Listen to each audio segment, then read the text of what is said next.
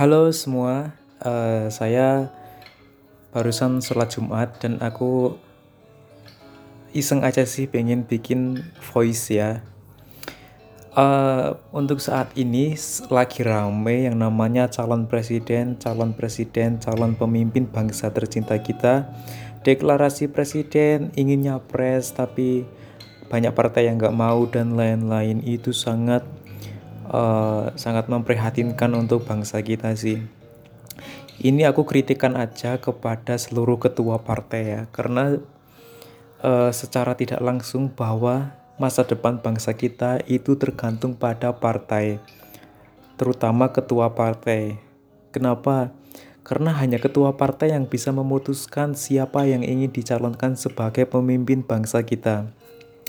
Nah, pertanyaannya gini, kenapa semua partai itu hanya mencalonkan sosok presiden yang terkenal? Itu kesimpulannya, kenapa cuma mencalonkan sosok presiden yang terkenal?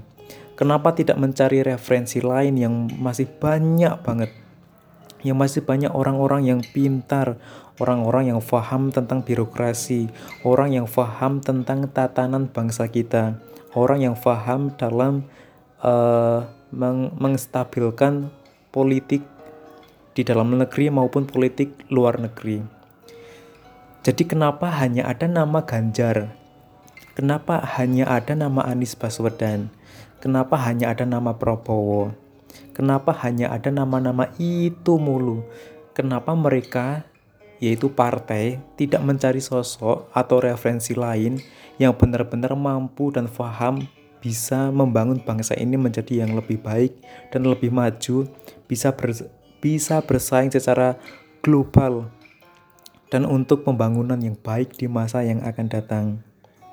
Itu kenapa saya sangat bertanya kepada semua ketua partai. Kenapa kalian hanya mencari sosok yang terkenal, bukan sosok yang faham, yang memiliki uh, pemikiran-pemikiran uh, yang bagus, yang memiliki ide-ide yang luar biasa, sosok yang kira-kira bisa memutuskan pro dan kontra. Gitu. Kenapa kalian? Karena masa depan bangsa kita berada di semua ketua partai yang ada di negara kita. Kenapa kalian tidak mencari referensi lain selain orang-orang itu? Kenapa? Carilah orang yang benar-benar paham untuk kestabilan bangsa kita. Di di di masa yang akan datang bangsa kita harus menjadi bangsa yang uh, disegani oleh semua negara yang ada di dunia. Itu aja sih. Kenapa kalian tidak mencari referensi lain untuk dicalonkan sebagai presiden?